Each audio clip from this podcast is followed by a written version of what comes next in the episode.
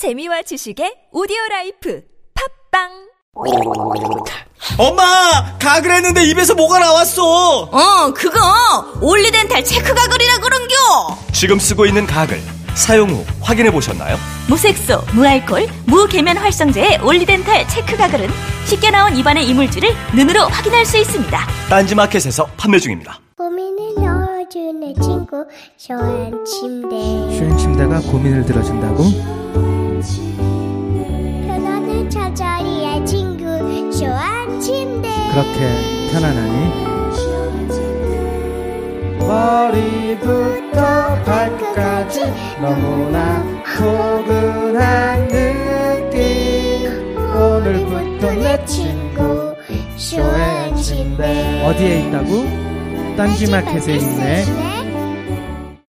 조중동부터 진보 언론까지 왜 유독 문재인에게만 가혹한가? 왜곡된 여론전의 숨은 음모는 무엇일까? 조기숙 정치학 박사가 밝히는 왕따 정치의 실체와 일곱 가지 비밀. 악의적 프레임에 맞서는 시민의 힘이 필요할 때 왕따의 정치학 도서출판 위시덤 하우스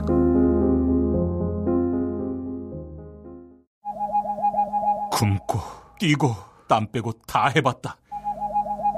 그래봐야 소용없었다. 다이어트는 결국 먹는 게 문제다! 동결건조 채소와 곡물, 단백질, 그리고 효소와 비타민, 미네랄로 만든 다이어트 전용 그린 스무디로 하루 한두 끼만 바꿔 드세요. 검색창에서 비타샵을 검색해 주세요.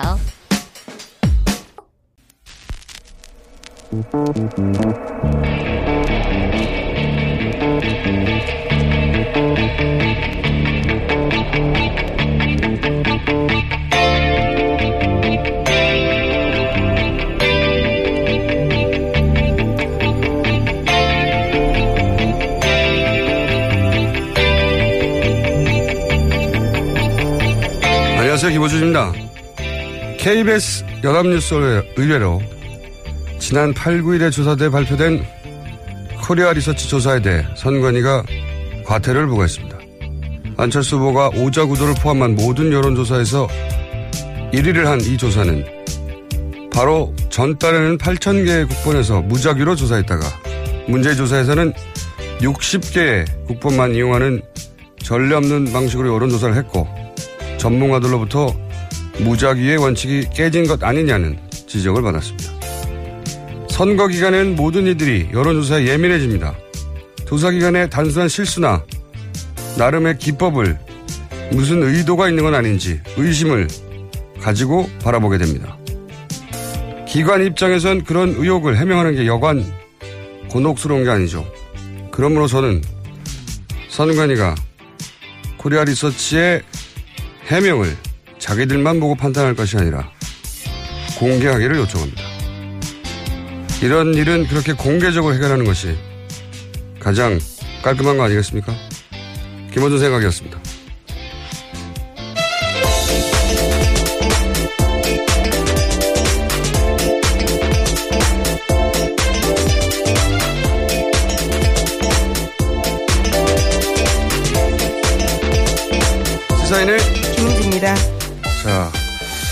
어제 가장 큰 뉴스는 무조건 토론회라는 걸 저도 알고 있고, 토론회 얘기는 계속 할 테니까, 어, 제가 오프닝에 잠깐 얘기한, 어, 코리아 리서치 문제. 네. 저는 여론조사, 특히 선거 기간에는 이 여론조사에 대해서 굉장히 면밀하게 그 숫자뿐만 아니라 조사 방식 혹은 뭐 기법 그리고 그 이후에 어, 그 조사가 과연 엄정하게 이루어졌는지 계속 검토해야 된다고 생각하거든요. 여론조사가 사실 실제 여론을 반영하는 것이기도 하지만 여론을 만들어내는 것이기도 하기 때문에 단순한 숫자 몇 개가. 그리고 요즘처럼 포털을 통해서 그 숫자가 전 국민에게 빠른 시간 내에 광범위하게 퍼질 때는 단순히 여론조사를 넘어섭니다. 이게.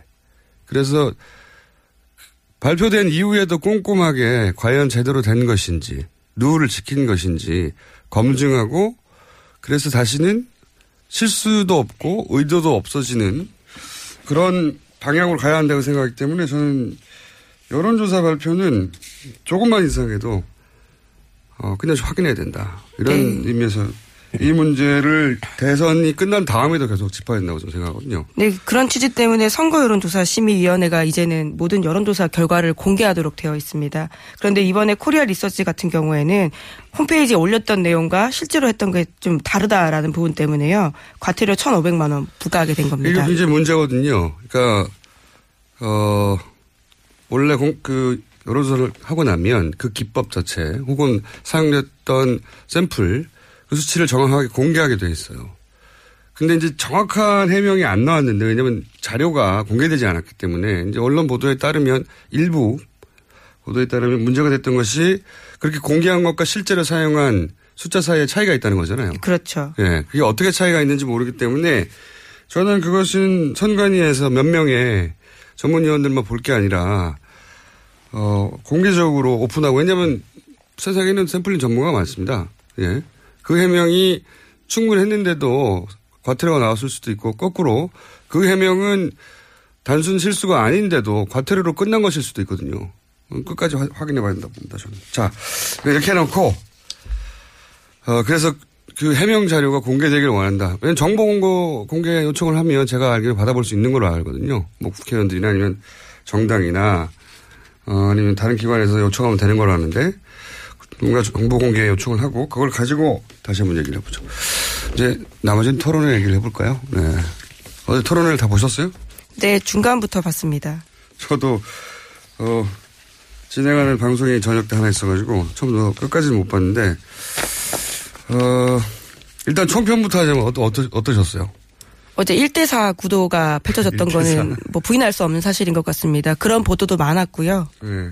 그러니까 안철수 문재인 양강 구도인데 실제로는 문재인 후보만 거의 집중적으로 공격받은 인상만 남았어요. 네. 이 실제로 개수를 세어보더라도요. 가장 많이 받았습니다. 18개 질문요.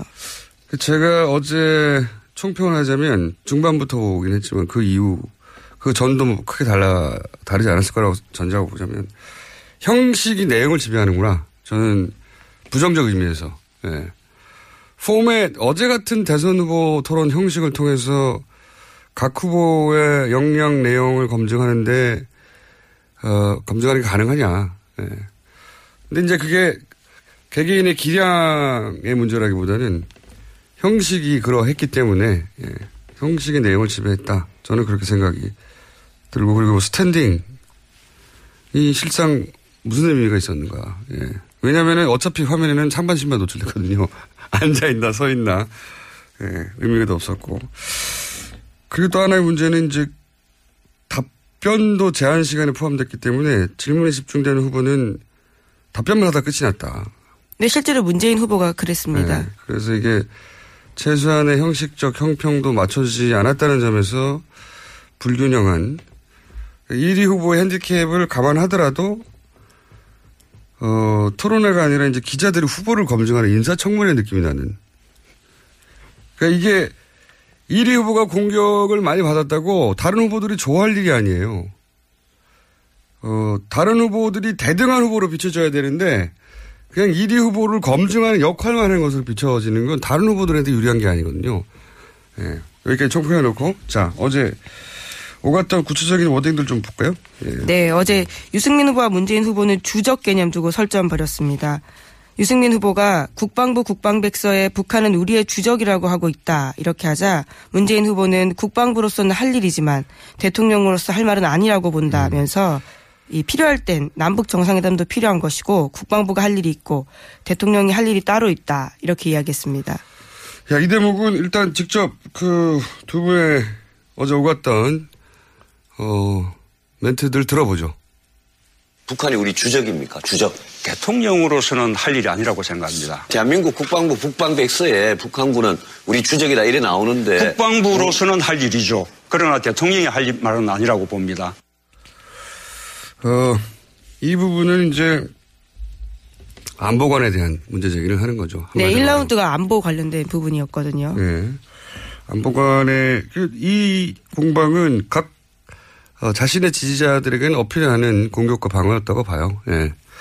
뭐 그래도 북한은 주적이지 믿고 싶어하는 보수층 어, 어, 믿는 보수층이 있고 아니 그 대통령과 국방부는 할 일이 다르지 하는 해명도 문재인 후보 지지자들에게는 이해가 가는 답변이었고 근데 이제 이 주적이 주적이냐 아니냐를 가지고 안보 프레임으로 이제 그 자기 차별성을 드러내려고 한 건데 이 공세는 적어도 유승민 후보 입장에서 성공적인 공세였죠. 답변이 부족했다 는 아니지만 성공적인 공세였다고 저는 봐요. 계속해서 화제에 오르고 있습니다. 주적이란 네. 단어 자체가요.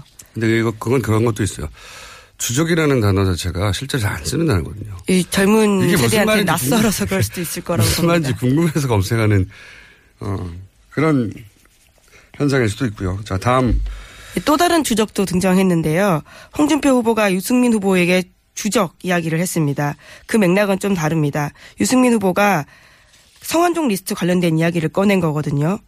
당권 회복해서 대선 출마했는데 이것은 문제가 있는 게 아니냐라면서 그러면서 자신은 박근혜 대통령 당권 정지시켰다 이렇게 지적했거든요.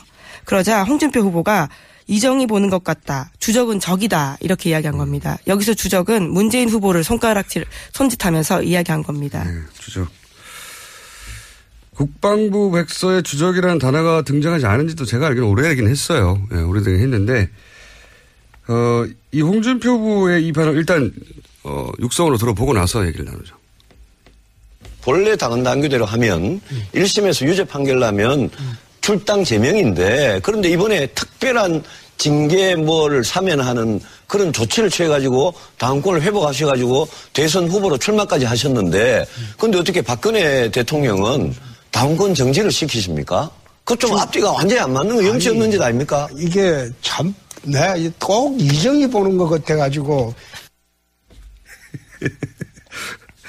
그 곤란한 질문이 유승민 후보로부터 올 때는 항상 답변이 정해져 있어요. 그렇죠. 예. 지난번 1차 토론에도 그런 식으로 항상 답변했습니다. 답변이 정해있는데 다른 후보의 지지자들한테는 좀 이게 어이없는 답변입니다. 어이없는 답변이고 도망가는 답변으로 들리거든요. 그런데 홍준표 후보의 지지자들에게는 어필하는 전략이에요. 예.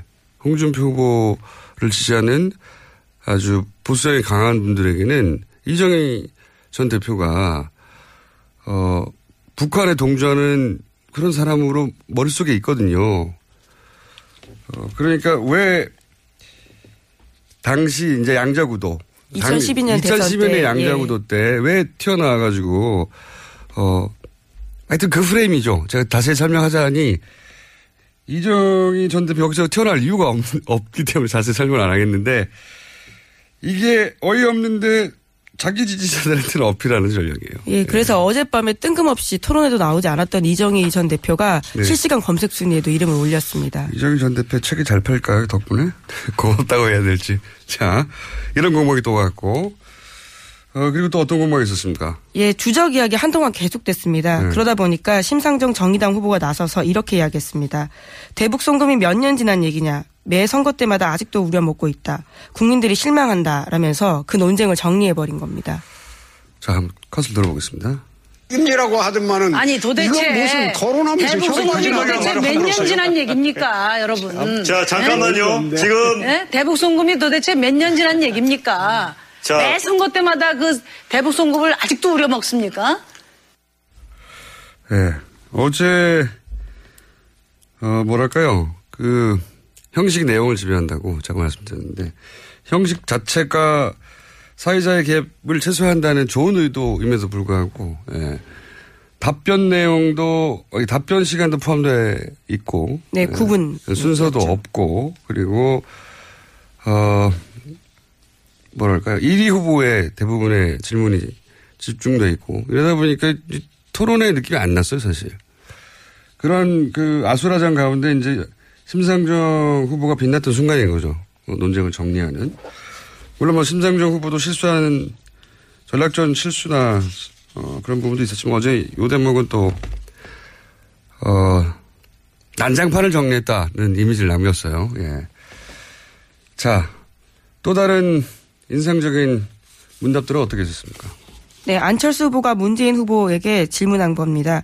전인권 씨가 저를 지지하는 문 후보 지지자들로부터 적폐 가수라는 말까지 듣는 수보 당했다. 이게 옳은 일이냐라고 물었습니다. 그러자 문재인 후보가 우선 제가 한 말은 아니지 않습니까? 라면서 정치적 입장을 달리한다고 해서 폭력적인 문자 폭탄 보낸다고 하는 것은 옳지 않다는 말씀 드렸다. 이렇게 답했습니다. 안철수 후보가 이제 문재인 후보를 공격하는 프레임은 어, 문재인 지지자들 이꼬르 문재인 이꼬르 다른 사람을 적폐로 몰아가는 사람이다. 이 프레임이죠. 어, 그래서 이제 거기에 해당되는 케이스라고 보고 이제 또 한 번 공격을 한 건데, 근데 저는 이, 자꾸 이제 포맷을 얘기할 수밖에 없는데 이제 집중 공격을 받은 문재인 후보가 모든 대응을 잘했다고 볼 수 없거든요. 어제 말을 명쾌하게 또 어, 빠르게 대응하지 못한 부분도 있어요. 근데 문재인 후보가 못한 부분을 다른 누군가가 받아가지도 못하는 포맷이에요. 이게. 누가 못했으면 누가 잘했고 이게 드러나야 되잖아요. 그래서 그 이익을 가져가기도 해야 되는데 어제 토론회는 아무도 이득을 못 가져갔어요, 사실은. 예. 처음 해보는 실험이라서 어, 예상치 못한 부분이 있었겠지만 그걸 감안해도 이제 예.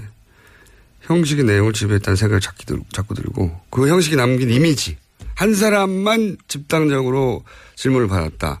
다른 사람들은 그 사람을 검증하는 역할로 나온 것 같다. 대등한 후보로 보여야 되는데 그래서 지, 형식은 지난 SBS 토론회가 낫지 않겠나 싶습니다.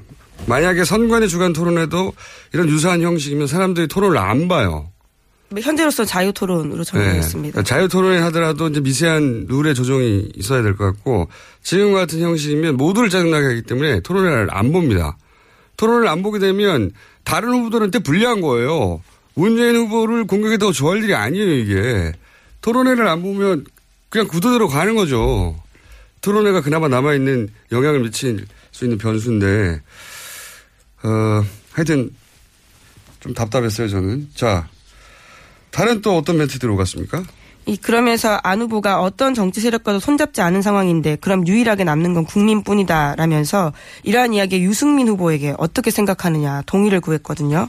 그러니까 유승민 후보는 지금 저한테 묻는 거냐면서 문 후보를 디스하면서 이렇게 꼬집었습니다. 또 거기에 문 후보도 끼어들어서요. 유 후보한테 대신해서 답 좀 잘해달라 이렇게 이야기하기도 했습니다. 좀 들어보겠습니다. 문재인 후보께서 국민을 적폐 세력이라고 말을 하고 있다. 저는 그 해석밖에는 할 수가 없습니다.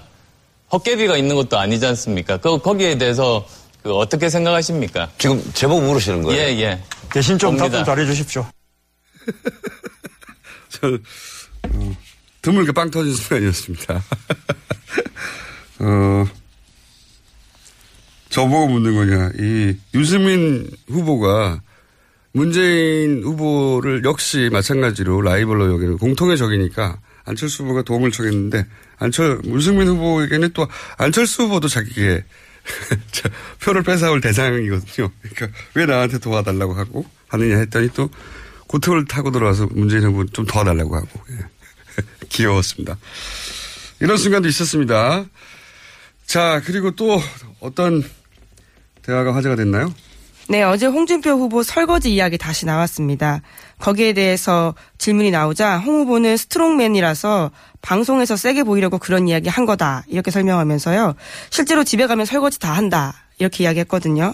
그래도 모든 후보들이 다, 다 하나같이 공격했습니다. 그러자 홍 후보는 말이 잘못됐다면 사과하겠다. 이렇게 밝혔습니다. 한번 들어보겠습니다. 설거지가 여성의 몫이라고 했습니다. 그 너무나 그 심한 여성 비하 발언인데 사과하셔야 되는 것 아닙니까? 내가 그 strong man이라고 그래서 내 세게 안 보이려고 그런 이야기 했죠. 내가 이 자리에 정말 기회를 그- 드릴 테니까 아니, 시간도 많이 남으셨는데 여성들한테 사과 한마디 하세요. 그게 말이 잘못됐다면 내가 사과하겠습니다. 네. 어, 저는 이 공격은, 어, 이 공격을 한 분이 포인트를 못 얻어가고, 왜냐면 너무나 당연한 거였거든요. 예. 그런데 그 공격을 이렇게 넘어간 홍 후보가 이럴 뻔한 점수를 지켰다. 저는 이렇게 평가하는데, 물론, 어, 센 척 하느라고 그랬다는 거잖아요 한마디로. 그렇죠. 네. 스트롱맨 이미지를 만들기 위해서요. 이 답변을 듣고 납- 논리적으로 납득이 가는 사람들은 별로 없어요. 계속 욕할 분들 욕하는데 어 그 지지층들마다 성향도 갈리고 하는데 홍준표 후보의 지지층에는 개인적으로 제가 보기에는 어, 솔직하다라고 홍준표 후보 왜냐하면 개인도 이런 실수나 어거지나 부리기도 하거든요. 예. 물론 빠, 바- 빨래 안 하고 밥솥 안 여는 게 스트롱맨 이미지를 만드는 건 아, 아니라고 논리적으로는 어제 그래요. 이야기를 하죠. 네, 논리적으로는 이건 답변이 충분하지 않은데 정서적으로는 마음이 와닿는 거예요. 저는 전문가분들이 이제 유승민 심상정 후보 토론을 잘했다 평가 또 이제 있는데 대선 후보가 토론을 잘했다고 평가를 받으려면 토론 그 자체를 잘한 건 중요하지가 않아요. 이게 토론 경진대회가 아니잖아요.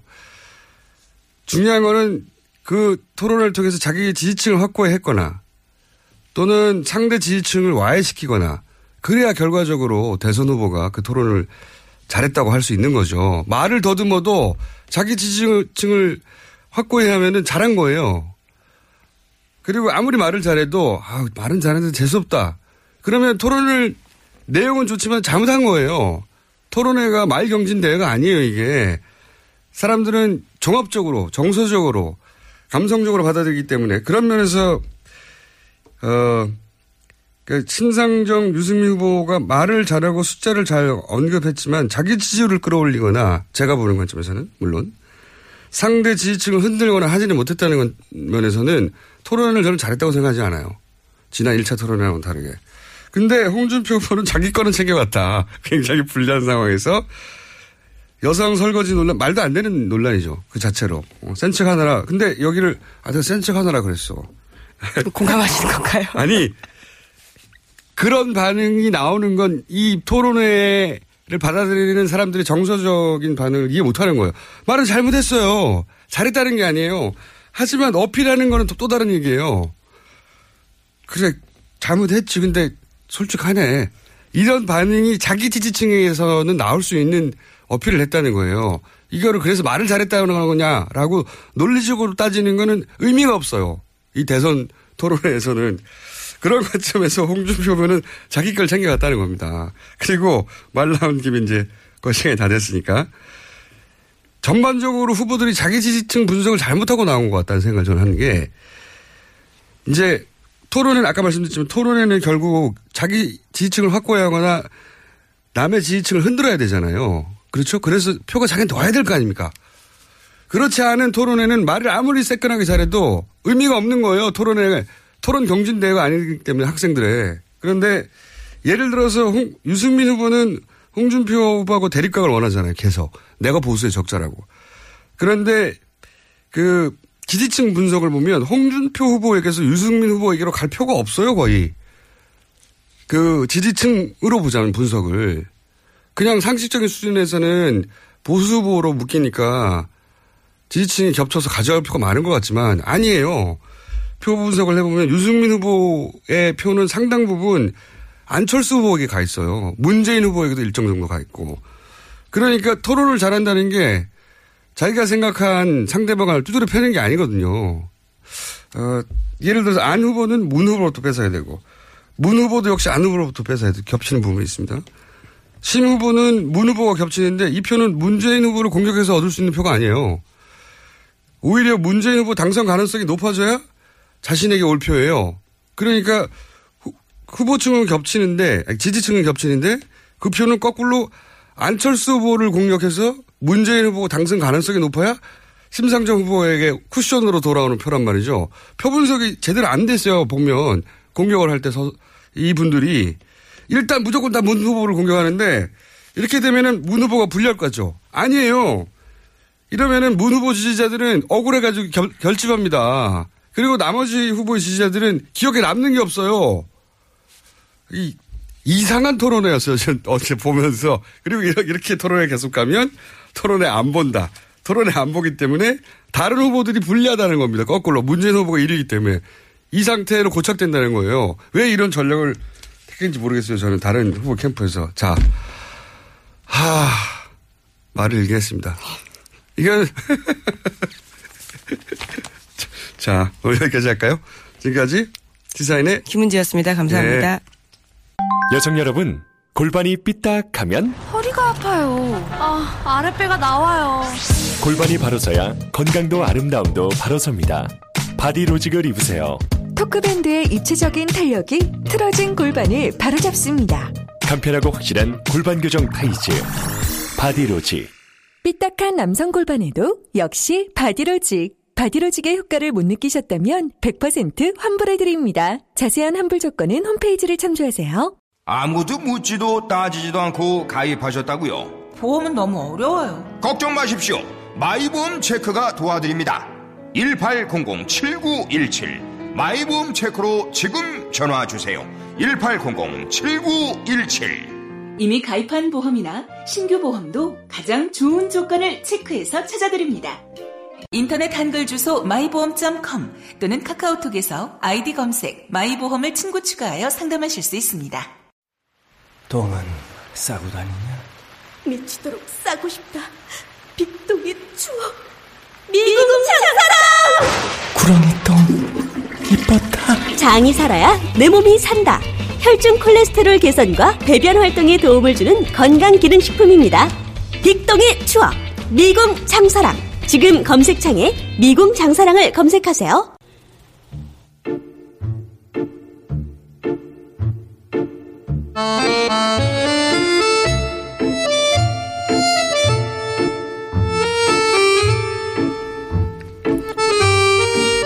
자, 전통의 코너입니다, 저희. 저희 뉴스 공장의 역사와 함께한 코너, 예. 바른정당의 김성태 의원 나오셨습니다. 예, 안녕하세요. 김성태입니다. 더불어민주당의 안민석 의원 나오셨습니다. 네, 조기 대선 기획자로 지목된 안민석 의원입니다. 기획자. 내부자 둘. 이제 본인이 이렇게 최순실 국정농단을 밝혀내서 조기 대선이 왔다는 그런 얘기겠죠. 아니, 예. 사실입니다. 예. 박근혜 전 대통령과 국정농단 세력들이 이 탄핵이 3년 동안 기획됐다고 그래서 조기 대선이 치러지게 됐다고 그렇게 이야기하지 않습니까? 야당 중진 의원이 기획했다. 김성태 의원님, 그 야당 중진 의원이 누굽니까? 김성태 의원입니까?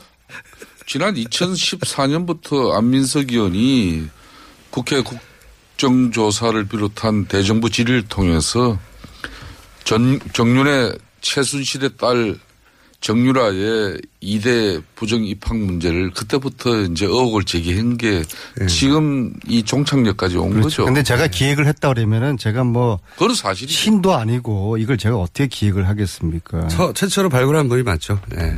기획은 하지 않았으니까. 최초로 문제 제기가 정확하게 예, 감옥에 계신 분들 저를 그렇게 오해하지 마세요. 제가 이렇게 뛰어난 능력자가 아닙니다. 자, 안민석 의원님. 네. 어, 지난 거의 6개월 가까이 안민석 의원님이 최순실 게이트에 얼마나 큰 공이 있었는지는 저희가 여러 차례 확인했고. 그렇습니다. 네, 저희 칭찬도 해드리고 본인 자랑도 했고 언론도 격찬했고 다 알고 있습니다. 다 알고 있기 때문에 그래도 중간중간 하실 거죠. 하실 건가 봅니다. 답이 없는 거니까. 본론에 들어가죠. 본론에 본론으로. 들어가서 일단 어제 토론회는 두 분 어떻게 보셨습니까? 어, 대통령 후보 TV 토론회가 뭐 역사상 처음 standing 토론 형식으로 어제 진행됐지 않습니까? 네. 그렇지만 이 격식과 각종 제안을 갖다가 너무 많이 부여하니까 네. 어, 이 standing 토론의 어떤 본질이 제대로 국민들에게 시청자들에게 이렇게 반영되지는 않았다고 봐요. 에, 그렇지만은 아무래도 바른 정당의 경선 토론 방식을 네. 어 처음으로 이렇게 이제 적용했다는 것은 뭐 그런 측면에서 바른 정당은 자부심을 가지고 역시 아, 스탠딩 토론에 이렇게 이제 훈련이 된 유승민 후보가 지금 유승민의 재발견이라는 이야기가 나올 정도로 아, 역시 어제도 차분하고 일관되게 토론을 주도했죠. 또 그 내용은 정확한 이렇게 데이터에 기반한 논리를 제시했고 또 한편으로는 어, 본인의 답변은 맹쾌했어요. 네. 또 상대에게는 송곳 같은 그런 질문을 어, 날렸죠. 말 그대로 군계 일하겠습니다. 근데 다만 이 토론 잘하는 순수가 지지율의 역순이라는 게 가장 참 아이러니하고 이 안타까울 따름이죠. 근데 막 당연히 이제 그 바른정당의 의원님으로 바른정당의 후보를 가장 먼저 칭찬하는 건 당연한데 그러면 유승민 후보를 제외하고 예. 토론을 잘했다 못했다기보다는 토론회로부터 가장 이득을 챙겨가는 사람이 누굴까? 좀 다른 얘기거든요. 그건 제가 말씀드려 볼까요? 그 네. 가장 큰 이득을 본 사람은 역시 안민석 홍준표. 어, 왜냐하면은 음. 철저한 자기 실리를 네. 어, 챙겼고 자기 존재감을 지지자들에게 부각시켜줬고요. 근데 저는 이 평가 관점을 네. 이강구도를 형성하고 있는 문재인 안철수 요 관점에서 제가 좀 평가해 보려고 하는데요. 일단 문재인 관점에서 보면은 철저하게 1대4 기울어진 예, 문재인 청문회와 같은 그런 토론회였다. 이제 그런 생각을 합니다. 거의 20개 질문을 집중적으로 받았기 때문에 이게 답변의 시간을 할애하느라고 시간 총량제였지 않습니까? 네.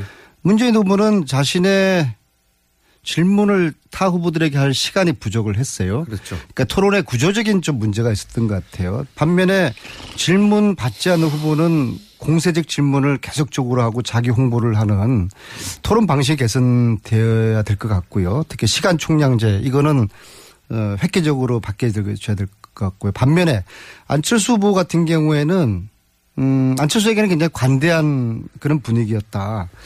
지금 현재 문제되고 있는 유치원 이야기라든지 1 플러스 1, 그 교수 특혜 임용 이런 것들은 아예 언급이 되지 않았어요. 특히 저는 어제 한 가지 아쉬운 질문 하나가 있는데요. 지난 제가 그뭐 잠시 언급했지만은 국정감사에서 교문위 국정감사에서 국정농단 관련된 언급을 단 한 차례도 하지 않은 것에 대해서 이 질문 왜 빠졌는가. 그 속기록을 분석을 며칠 동안을 저희 의원실에서 했는데요. 이 웃을 일 아닙니다. 공장장님. 국정농단 관련해가지고 어, 교문위 국정감사 기간 동안에 국정농단 관련된 언급이 의원들이 총 1517, 1517회 언급이 있었어요. 예. 그 야당 의원들이 15분이거든요. 야당 의원- 의원들 평균 그러면은 몇 회씩 했습니까? 100회 한 거 아닙니까? 예. 안철수 후보는 몇 회 했을 것 같습니까? 공장장님? 그러니까 안철수 후보가 이제 그 거기에 대해서 언급이 없었다고 계속 주장하시는 아, 거죠. 일철 언급이 없었어요. 일철. 네. 이 문제는 끈질긴 분입니다. 우리 아니, 그러니까 이 문제는 의원님한테 걸리면은 왜 국정농단 진실규명에 침묵했는지 이걸 어제 물어봤어야 되는 겁니다. 동료 야당 의원들은 전쟁에 나와서 총 들고 전쟁터에 나가서 쓰- 아주 죽으라고 싸우고 있는데 안철수 의원은 왜 혼자서 가방 들고 도서관 가는 그런 자세 이것을 어제 그 물었어야 됐는데요. 다른 후보들이 안철수 의원에 대해서 이 정말 결정적인 질문을 묻지 않은 것은 두 가지 중에 하나일 겁니다. 첫째, 준비가 덜 됐거나 이런 거에 대한 준비가 안 된 거죠. 둘째는 안철수 후보 봐주기가 아니었는가. 정말 저는 그렇게 묻고 싶습니다. 안철수의 미래는 정의가 없는 미래가 아닌가. 그런데 안민석 의원님. 네. 그건 어제 문재인 후보를 통해서 왜 교문위 상임위에서 최순실 국정농단에 대한 그런 주장과 언급이 없었냐고. 그는 문재인 후보가 안철수 후보를 공격할 수 있게끔 그 자료를 제공해 주시고 거기서 문제 제기가 돼야지. 거꾸로 여기 교통방송에서 왜 안민석 의원이 그렇게 문제 제기를 해요? 아, 이렇게 듣고 보니까 안민석 의원이 잘못한 걸로 되고 있어요. 제가 맞지 제가- 않아요. 제가 핵심이 아니잖아요. 핵심이 아니고 저는 어제- 이 질문을 어제 그리고- 하실 줄 알았고 그리고 네. 이 질문을 할 시간이 그런 여유가 문재인 후보에게 주어지지 않았기 네, 때문에 뭐 사실 그렇지만은 다음 토론회에서는 이 질문을 안철수 후보에게 다른 후보들이 꼭 한번 물어봤으면 좋겠어요. 그 부분 왜 진실 규명에 침묵했는지. 키워드는 주적이었어요. 오늘 아침까지도 예, 예. 포털 사이트에 맞습니다. 실시간 검색 1위가 예. 주적입니다. 그런데 그 주적인 문재인 후보는 북한을 주적이라고 말하지 못했어요. 예. 또 홍준표 후보는 문재인 후보를 주적이라고 말하는 한마디로 웃지 못할 상황을 어제 우리 국민들에게 다 보여줬죠.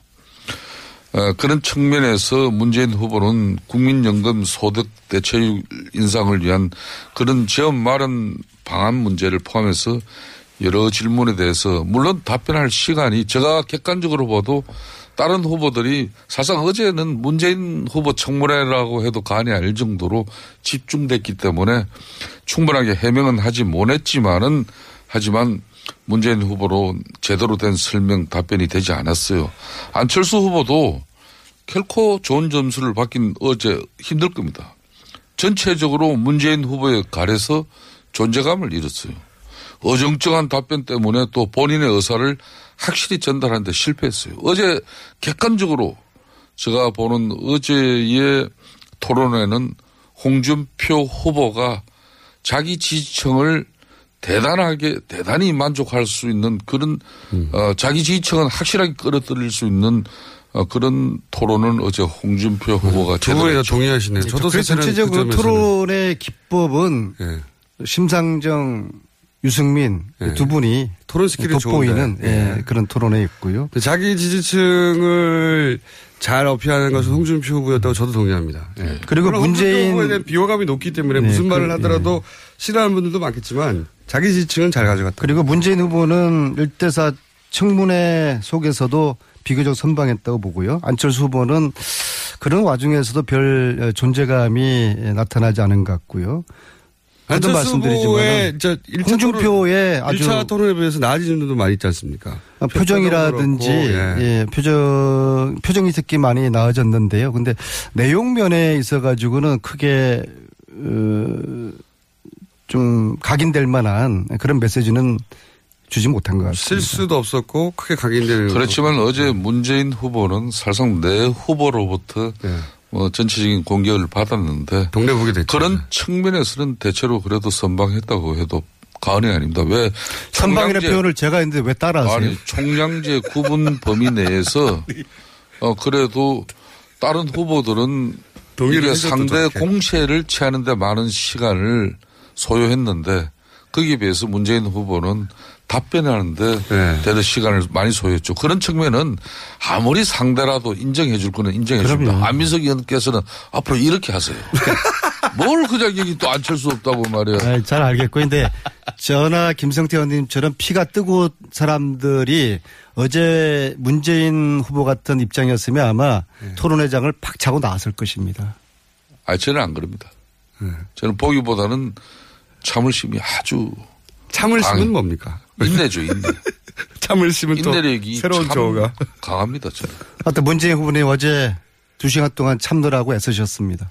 근데 이 정도 대통령 되려면 이 정도 혹독한 금정은 과정은 거쳐야죠. 뭐 자, 자당의 후보의 감정이 근데 뭐 마치 우리 안민석 의원께서는 문재인 후보가 거의 대통령 다 된 사람으로서 그 정도 내 후보로부터 공격받는 거는 그건 아무것도 아니다 이런 표정인데 참 여유 있어 보여 좋습긴 좋긴 좋습니다. 근데 그 여유가 끝까지 갈 수 있을까요?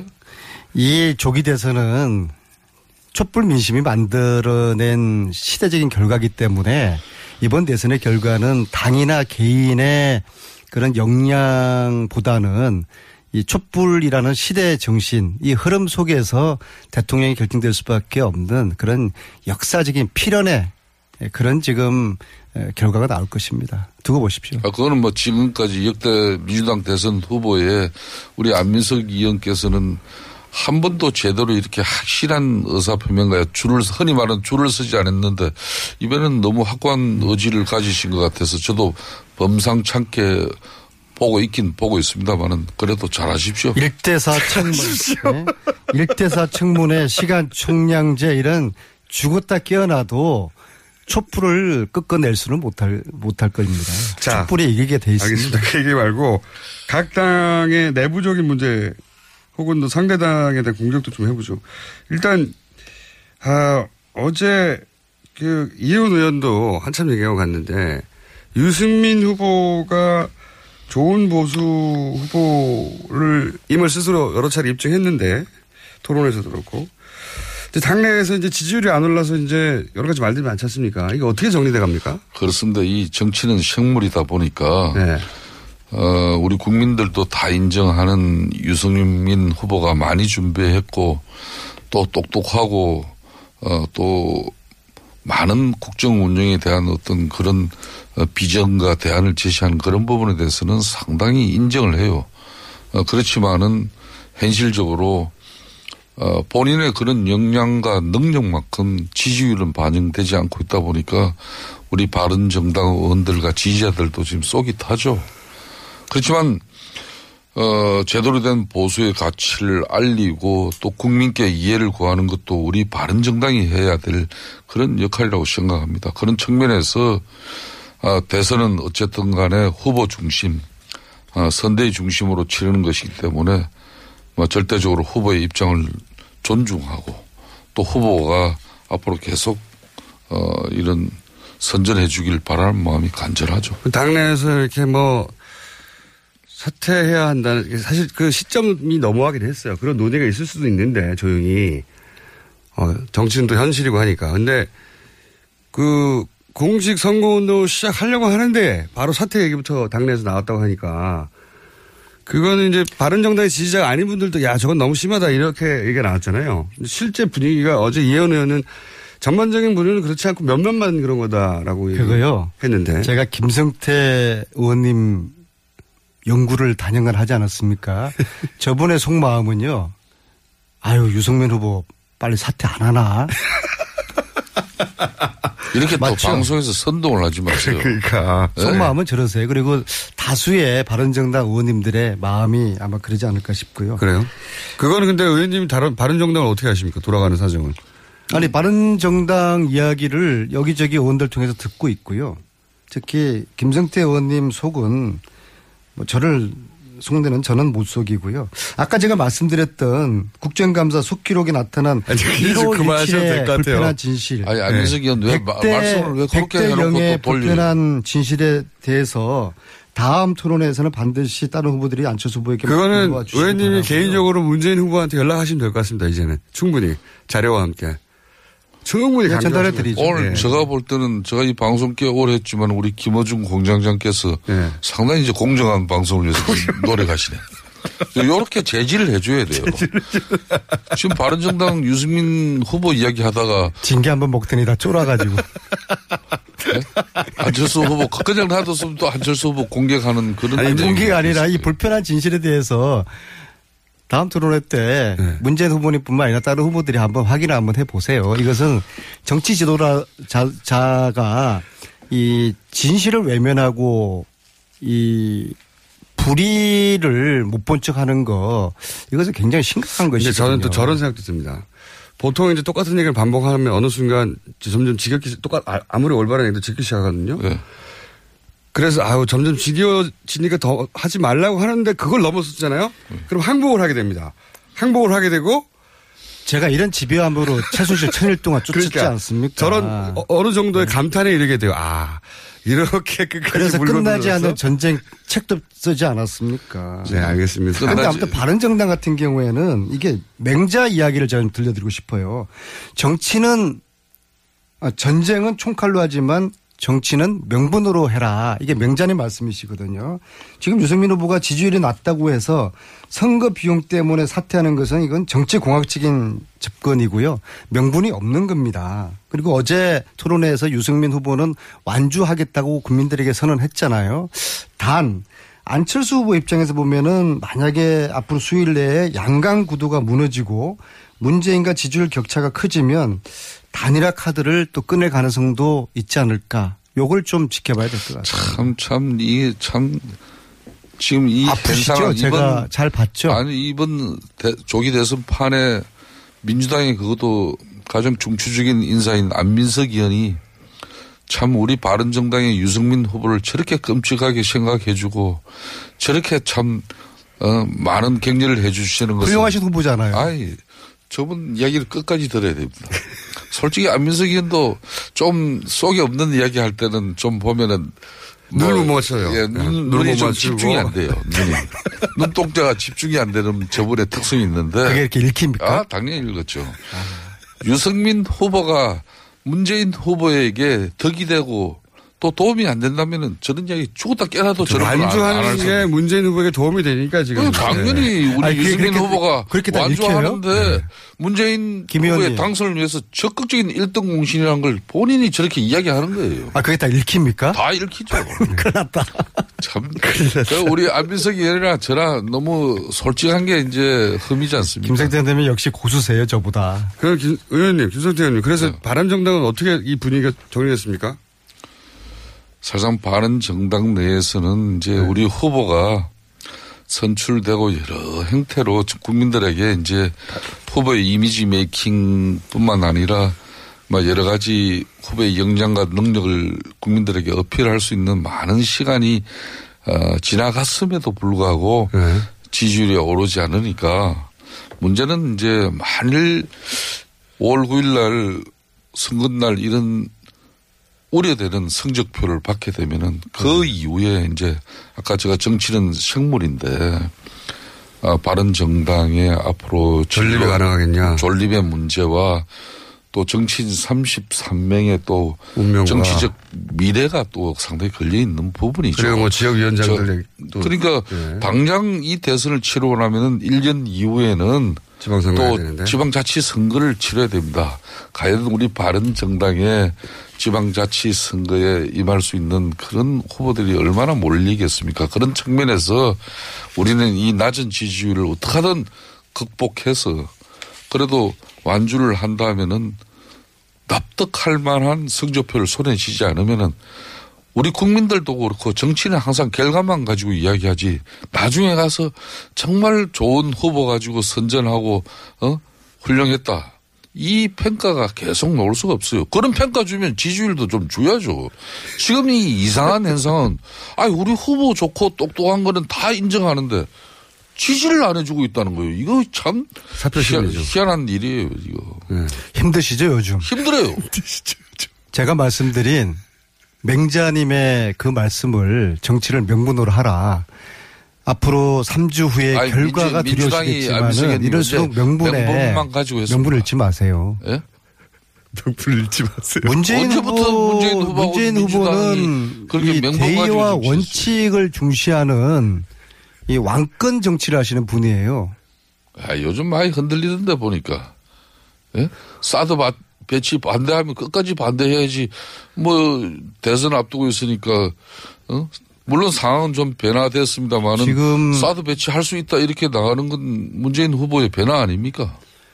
그 변화 좋아요. 김성태 의원님 말씀은 이제 실, 실리와 타협, 요런 것을 좀 강조하는 이제 일종의 패권 정치거든요.